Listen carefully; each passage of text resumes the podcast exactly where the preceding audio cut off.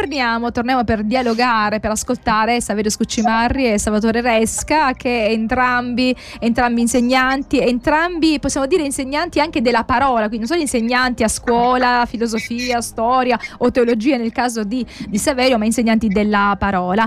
Eh, abbiamo iniziato partendo dal libro di Don Resca, quest'ultimo libro dal titolo Evangelo al contrario e eh, stiamo continuando appunto cercando di capire come poter entrare attraverso il Vangelo nel cuore, nell'esperienza delle persone che lo ascoltano. Ma prima di farvi una domanda è arrivato un messaggino e sarà eh, Elena che lo leggerà. Sì, da parte di Filippo dice così: Un caro saluto ad Orresca che conosco personalmente. Ho comprato il libro e lo leggo regolarmente ogni domenica e prendo da esso spunto nei miei incontri settimanali. Ascolto molto volentieri anche Saverio quando mi collego ad Op Media. Un, un affettuoso saluto. Salutiamo anche Rosetta che eh, saluta entrambi i nostri ospiti. Ok, e noi ricambiamo. Allora, passiamo dopo questi saluti, passiamo a una domanda che voglio porre ad entrambi. Qual è stata l'omelia nel, nel caso no, del diciamo, Dorresca o il sermone nel caso di Saverio eh, che è stato un po' più discusso, che ha fatto storcere il naso, forse è venuto in mal di pancia a qualcuno magari è venuto anche a dirvelo personalmente. allora, Saverio, hai fatto questa esperienza durante il tuo ministero che qualcuno è venuto e ha detto ma... Mi è capitato diverse volte. Intanto ricambio i saluti di Filippo e Rosetta e, ehm, mi è capitato una volta uh, di predicare sulla possibilità no, del riconoscimento del ministero pastorale delle donne. Eh, quindi equiparare totalmente il ministero pastorale femminile che esiste nella Chiesa Adventista, ma diciamo non è del tutto equiparato a quello maschile. Allora eh, mi, è capitato più volte no, di predicare proprio a partire da testi biblici che invece sembrano essere un po' più subordinazionisti, diciamo così, no? più contrari diciamo, al rapporto egalitario tra l'uomo e la donna. Mi è capitato più volte di predicare a partire di quei testi, di leggerli appunto nel loro contesto, come diceva prima eh, Don Resca, e a partire dal loro contesto evidenziare come c'è un'intenzione comunque del testo biblico di progressivamente eliminare tutte le barriere, eh, le distinzioni qualitative tra gli esseri umani e di rivalutare soprattutto coloro che, eh, quelle categorie che sono ritenute sempre meno umane degli altri. Ecco. Eh, e allora una volta appunto in cui avevo fatto un sermone di questo tipo, eh, qualche persona, tante persone in realtà poi hanno gradito, hanno espresso il loro gradimento, però qualcuna invece non aveva gradito e vi ricordo una signora addirittura mi ha portato un foglietto scritto, no? eh, perché non ha avuto il coraggio di dirlo direttamente a voce. Beh, in un foglietto scritto mi ha, mi ha, messo una serie di versetti con delle maledizioni tipo tratte da Geremia e dal Deuteronomio dove insomma i pastori, eh, i cattivi pastori devono stare attenti perché eh, predicare male la parola di Dio questo poi porta problemi e conseguenze non solo su di loro ma anche sui loro figli ecco quindi credo che quella sia stata proprio quella più forte, più forte sì. invece Dorresca a lei è capitato alla fine di un'omilia insomma di ricevere qualcuno che si lamentava? Bene, eh, per ciò che riguarda le omalie di questo volume che ho pubblicato, accennerò dopo a due o tre omalie che hanno avuto delle reazioni abbastanza forti, ma in questo volume non, non viene riportata perché la festa di Sant'Agata è stata non, non, non, era, non, era, contemplata, ma tutte le volte che la festa di Sant'Agata mm, capita di domenica, anche quest'anno, in cui io faccio un'omelia particolarissima, cioè le reazioni sono abbastanza serie. E qualche anno fa, eh, siccome io faccio un'omelia nella quale distingo in maniera molto forte la religione dalla fede, e dico che la religione è una cosa bellissima, ma la fede è un'altra cosa, e allora ci sono state reazioni molto forti, addirittura mi è arrivata una busta con due proiettili dai devoti di Sant'Agata, che io conservo ancora, dicendo lei deve essere sparato perché non è devoto di Sant'Agata e pazienza, Sant'Agata penso che se ne farà una ragione. e presso Dio in qualche modo mi proteggerà ma eh, quando si tocca questo argomento e in tutte le omelie nelle quali io tocco argomenti che mettono a fuoco quale dovrebbe essere anche se è difficile, anche se bisogna arrivarci con, con calma, anche se bisogna avere una progressione in questo, il passaggio dalla religione alla fede che secondo me è quello che Gesù Cristo è venuto a fare. Secondo me il cristianesimo non è una religione. Gesù Cristo non ha inventato una religione.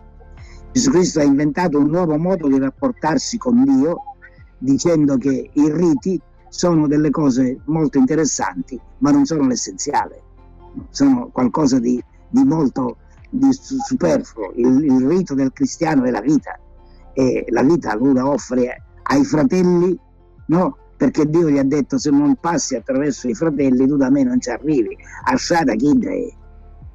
A, parte che non voglio approfondire l'argomento.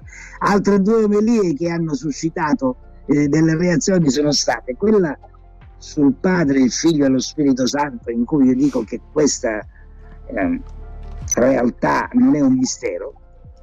E ho spiegato perché, perché se non la capiamo, non capiamo cosa vuol dire relazionarsi con Dio e fra di noi, è quella anche sull'Eucaristia in cui dicevo che fate questo in memoria di me, bisogna riflettere molto sulla parola questo, cosa vuol dire fate questo? Ecco, non entro nell'argomento, ma altre volte mi è capitato, parecchie volte, che d'altra parte nella mia comunità avviene che c'è gente che se ne va perché io parlo in un certo modo e gente che viene perché parlo in un certo modo. È la vita. è vero, io ne, ne, ho testimonianze perché ricordo di aver parlato con alcune persone che mi dicevano io quando devo andare ad ascoltare un sermone, una predicazione, un'omelia vado da Doresca perché so eh, diciamo, cosa posso trovare. Cioè vado lì proprio in quella chiesa perché voglio sentire lui.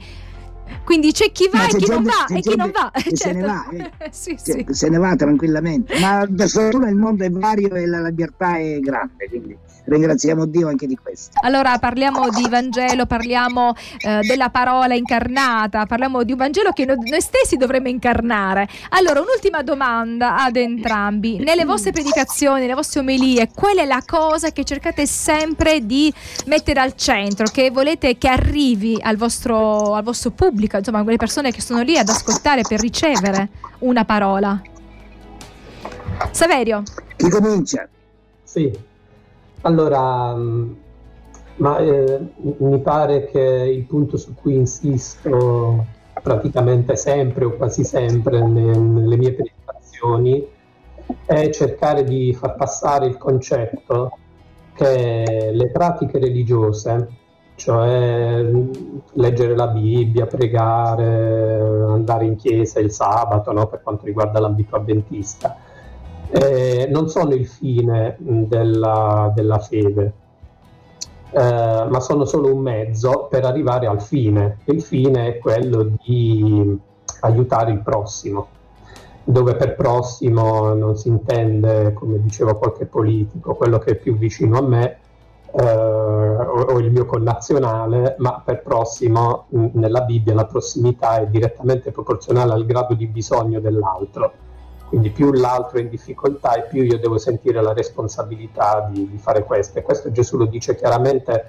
nella parabola del giudizio di Matteo 25, dove, di, dove dice una parabola che è sorprendente, cioè demolisce tantissimi luoghi comuni, perché lui dice che quando lui ritornerà il giudizio non sarà fatto tra eh, chi ha pregato di più o chi ha pregato di meno, chi ha letto di più la Bibbia o chi l'ha letta di meno non l'ha letta affatto, oppure tra chi è cattolico o avventista o di un'altra religione ma, o, o confessione, ma il giudizio sarà fatto tra coloro che si sono presi cura del prossimo e coloro che non l'hanno fatto. Ecco, allora diciamo, credo, credo che questo sia il concetto che un po' in tutte le salse eh, cerco comunque di, di veicolare. Dorresca. Ma io credo che un pastore, un prete che hanno questo compito difficile di parlare alle persone perché possono con la grazia di Dio ottenere qualcosa o distruggere il bene certe volte, deve avere una sua, una sua un suo disegno dietro, una sua mentalità, detto in termini difficili, una sua teologia, una sua sintesi di ciò che è il cristianesimo, perché altrimenti parla a livello, come dire, episodico, così, flash, che sono scollegati. E per esempio, una delle cose che non si fa è quello, c'è la Quaresima adesso, parlo per i cattolici, no? E non si può ogni domenica pigliare il Vangelo, la Bibbia, i brani che ci sono e dire qualcosa. Sono cinque domeniche, guardali insieme, vedi cosa ti vogliono dire. Qualcosa te la diranno insieme. Ora, quello che io ho messo un po', anche perché ho avuto dei, dei, degli esempi, degli insegnanti che mi hanno aiutato molto in questo, è quello che secondo me ognuno poi può scegliere, perché si può scegliere di tutto, no? È uno dei punti fondamentali del Vangelo. Gesù Cristo è venuto per dirci vuoi entrare nel regno di Dio? Diamo le beatitudini, no?